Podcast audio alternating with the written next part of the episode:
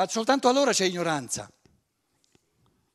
La, la pianta non sa nulla delle, de, de, dell'evoluzione, ma non è ignorante, perché non ha la potenzialità. Quindi il concetto di ignoranza pre, presuppone, è connesso idealmente col concetto di potenzialità conoscitiva. Perché ciò che io non ho la possibilità di conoscere non è ignoranza, scusa. E noi il concetto di ignoranza nel, nel campo del materialismo, nel mondo materialista, l'abbiamo riferito al sapere anziché al pensare. E questo è il problema. Quindi ne abbiamo fatto un, un fattore di quantità. Invece l'ignoranza, in quanto concetto, sono cammini di pensiero omessi. Quindi ignoranza in fatto di spirito non in fatto di sapere sul mondo, sul, perché tanto eh, dove, si, dove, si, evidenzia che questo concetto di ignoranza, di sapere che, che non c'è, no? di un sapere che non c'è, diventa sempre più antiquato.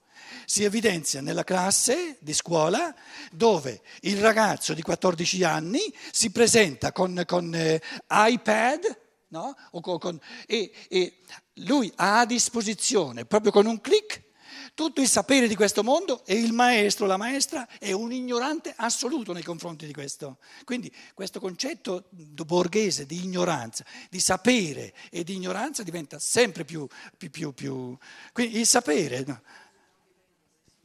il sapere non dice più nulla, scusate.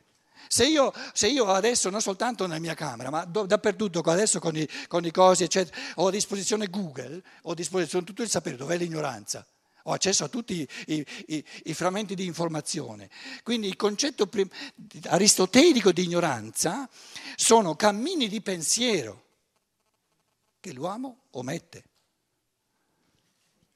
Quindi il non capire, ciò che uno potrebbe capire, non il non sapere, ciò che uno potrebbe sapere. Quindi il concetto futuro dell'ignoranza è di un essere umano che, umano che non capisce, non capisce, non capisce perché ha omesso di esercitare il pensare. Ciò che una persona sa o non sa diventa sempre meno importante.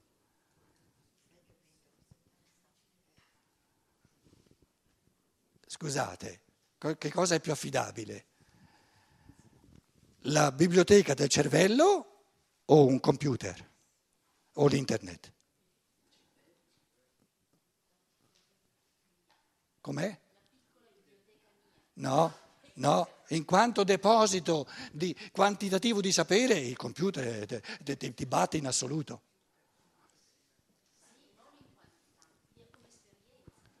No, io sto parlando del sapere. State attenti, che, qual è la differenza fondamentale tra il sapere che è una questione di, di quantità, il sapere è una questione di quantità, quante cose sa una persona. Ora, il fattore cervello umano è soggetto ha un super GAU, come si dice in italiano? GAU, c'è il GAU. Il, il, ehm, il um, patatrac di, di, di eh, Chernobyl, che come si chiama? Un eh, fattore massimo di, di esplosione, come si chiama in italiano? Com'è? No, di, disastro massimo. Allora, il... Com'è? La catastrofe, sì, però c'è un termine tecnico. C'è un termine tecnico.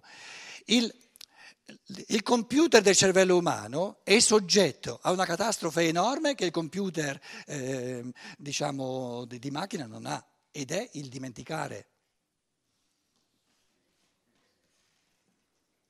Ora, il fatto che il computer non dimentica è un vantaggio enorme in quanto a sapere quantitativo rispetto al cervello.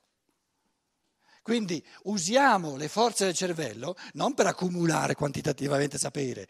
Visto che adesso le macchine ci accumulano il sapere, usiamo le forze del cervello per pensare, non per il sapere.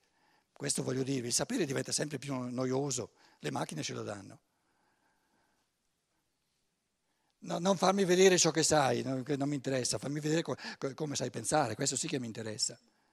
Quindi la qualità del pensiero diventerà sempre più interessante, il sapere diventa sempre più noioso. E il maestro che si presenta in base a quello che sa, eh, già, vive, vive proprio in un mondo passato. Tanto è vero che gli alunni si annoiano sempre di più.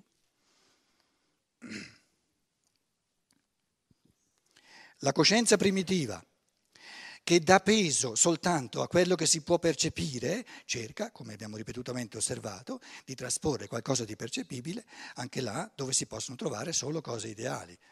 Vuole andare a percepire la rappresentazione di uno scopo che percepibilmente influisce sulla causa, vuole andare a percepire la rappresentazione di uno scopo anche nella radice, vuole andare a percepire la rappresentazione di uno scopo da raggiungere anche nel logos.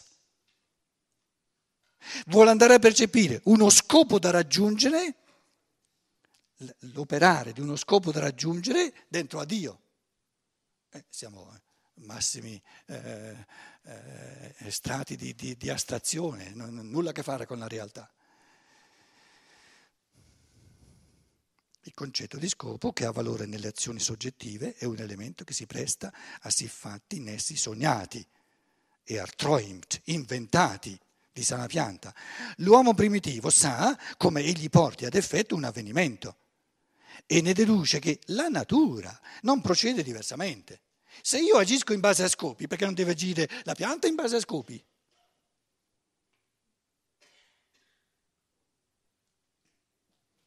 Che è una cosa assurda. Perché non deve agire Dio in base a scopi, allora sarebbe un uomo. Tra l'altro prima volevo dire, eh, il tedesco preferisce, noi diciamo, eh, eh, ehm, eh Dio si è incarnato in, nella carne, è entrato nella carne. Invece il tedesco preferisce dire Menschwerdung. Si è umanizzato, è diventato uomo. E in italiano non c'è, però è, una, diciamo, è un'omissione dei cammini di teologia che sono stati fatti. Perché il Logos non è che si è, si è fatto carne, si è fatto carne umana, si è diventato uomo. E ha rinunciato ad agire come agisce la divinità, eh, attenendosi a ciò che è possibile alla natura umana nei nessi puramente ideali della natura non vede soltanto forze invisibili, ma anche impercepibili scopi reali. L'uomo fa i suoi strumenti secondo lo scopo che si prefigge. In modo analogo il realista primitivo fa fabbricare gli organismi dal creatore a seconda degli scopi che si, prefigge.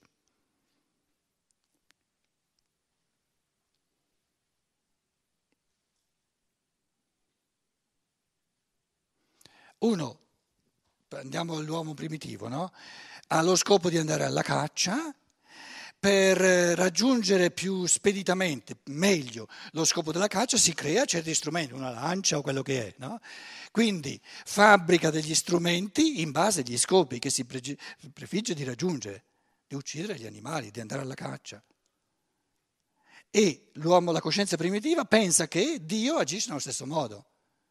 Si crea degli strumenti per raggiungere certi scopi. È come se Dio fosse nel tempo e realizzasse le, i suoi scopi, le sue cose una dopo l'altra.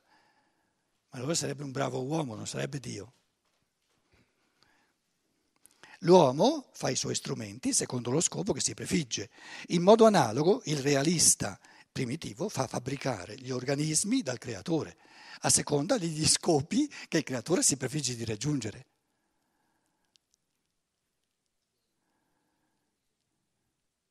E allora dice, gli scopi o li percepisci o non ci sono, o sono inventati. E chi di noi può percepire scopi dentro al creatore?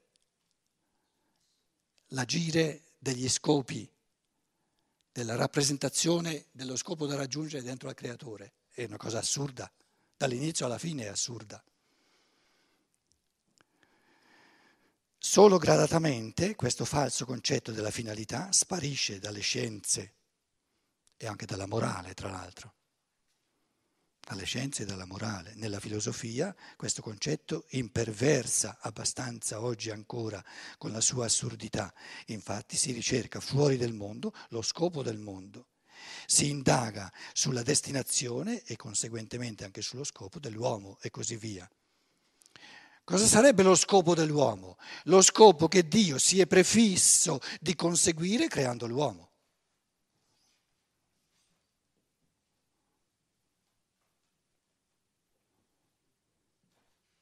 Che scopo si può essere prefisso Dio di raggiungere creando l'uomo?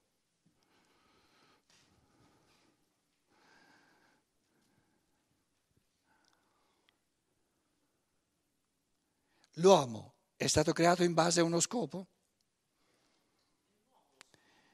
Se l'uomo fosse stato creato in base a uno scopo, il creatore dell'uomo sarebbe un uomo perché soltanto l'uomo agisce in base a scopi. Soltanto nell'uomo ci sono scopi percepibili nella loro operatività a livello di rappresentazione.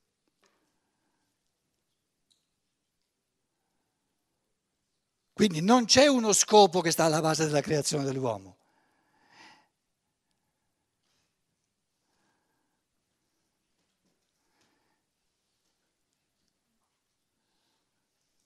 Dio, Dio non ha scopi, se no sarebbe un poveraccio in canna.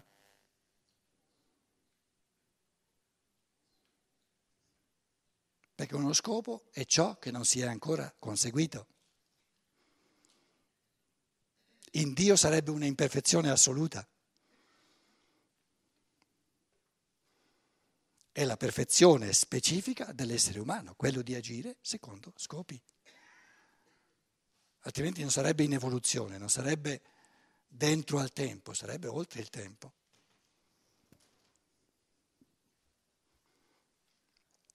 Il monismo, paragrafo 3, respinge l'idea della finalità in tutti i campi, con l'unica eccezione delle azioni umane. Esso cerca leggi di natura, ma non scopi della natura. Gli scopi della natura sono presunzioni arbitrarie assunzioni, ipotesi arbitrarie, come le forze impercepibili, ma anche scopi della vita che l'uomo non si ponga da sé sono, dal punto di vista del monismo, presunzioni infondate. Come la parola tedesca, presunzioni infondate. Tre. Ehm.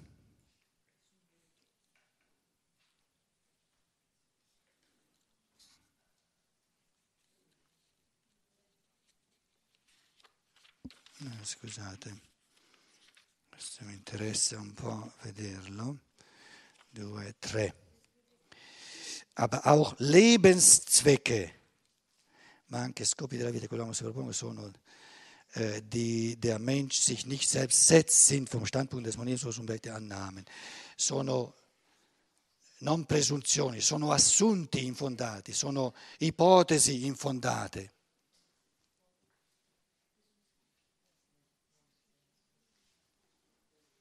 Nel mio linguaggio italiano la presunzione è una, una categoria maggiormente morale.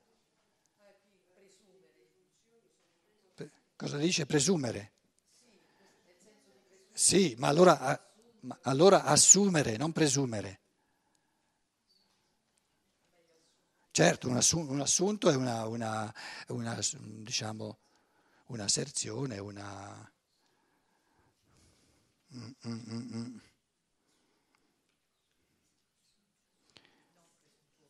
Assunti, ipotesi. La parola tedesca è ipotesi, anname è una ipotesi.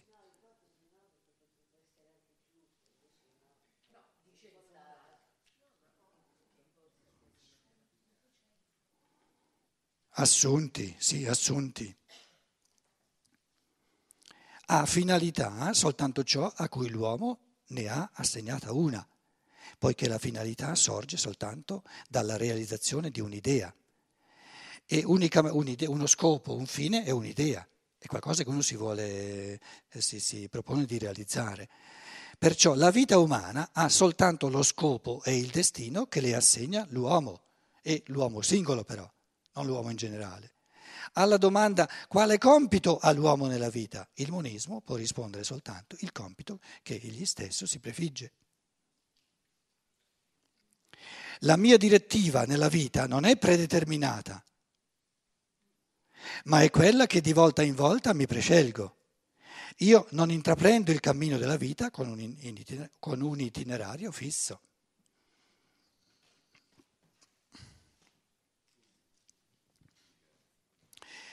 Qualcuno però potrebbe dire, ma la potenzialità del mio essere non è arbitraria, è ben determinata. La potenzialità del mio essere, il mio io, in quanto potenziale, è già stato creato, non è che io lo posso inventare a modo mio. Allora c'è soltanto nella libertà, c'è soltanto la, scelta tra realizzare e omettere questa potenzialità che c'è dentro di me.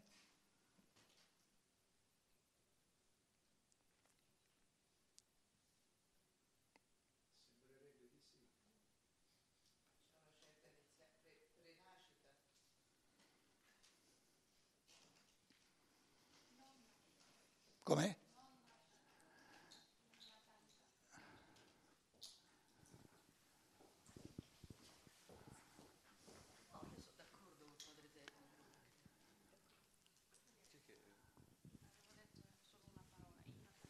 Allora, ripeto la domanda. Che libertà è se, se, io ho soltanto la scelta tra realizzare qualcosa che è già stato pensato dal Logos, quando ho avuto l'intuizione morale del mio io, o metterlo, che libertà è se io ho soltanto la possibilità o di realizzarlo così com'è, come è stato pensato potenzialmente, oppure di ometterlo. Come? È una metafora, la faccio mia. articola il pensiero. Mi accorgo sempre di più nel processo conoscitivo e nella esplicazione morale che eh, questo, ehm, questa realtà eh, ancora potenziale, a mano a mano che si realizza, mi trova d'accordo, mi entusiasma, mi piace, mi, eh, mi dà sempre maggiore pienezza, mi trovo d'accordo col mio creatore, in un certo senso e godo. E sono contentissimo. E sì. godo del modo in cui questa realizzazione genuina del mio essere favorisce in infiniti modi ogni membro del mio organismo di umanità. Sì. E di più non si può pretendere, scusate. Quindi adesso l'hai reso concreto a livello di esperienza umana completa.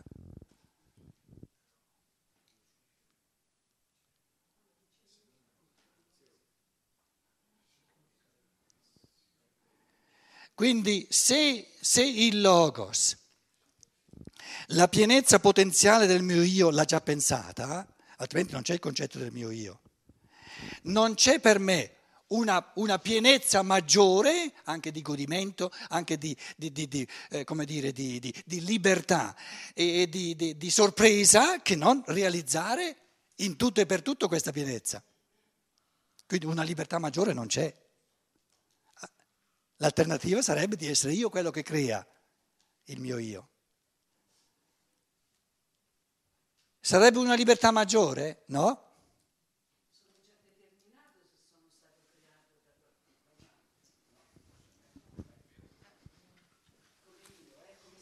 Ma no, mi ha determinato. Non diciamo che mi ha determinato. Cre- eh, Dio ha creato tutti gli spiriti, no? No. Perciò, eh, no. no. Eh, lo spirito non è stato creato da Dio? No, lo spirito umano è uno spirito potenziale.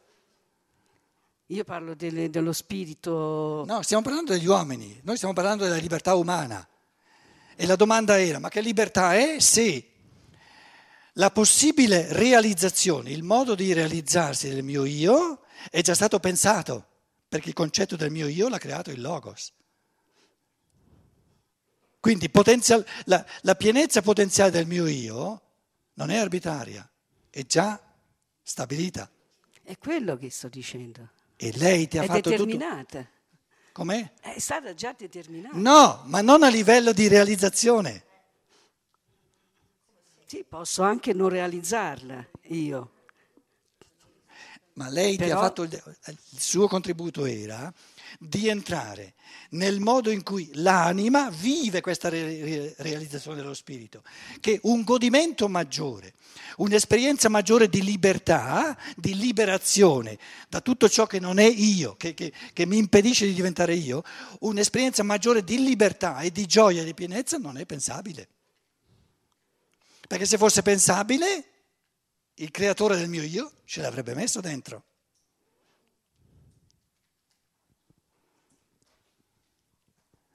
Quindi una libertà di arbitrio assoluto è meno libera che non la libertà verso la pienezza. Eh, Infatti io parlavo di una libertà, di un arbitrio assoluto. E quella impoverisce l'uomo e quindi lo rende meno libero, perché non lo realizza. Però fa quello che ha deciso lui.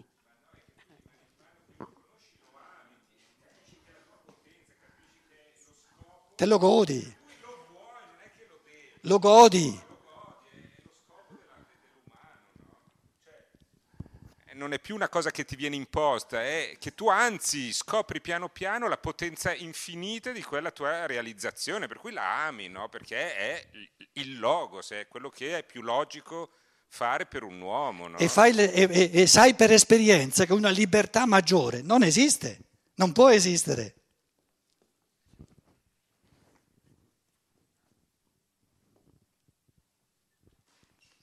Perché diventare qualcosa di non io è una non libertà.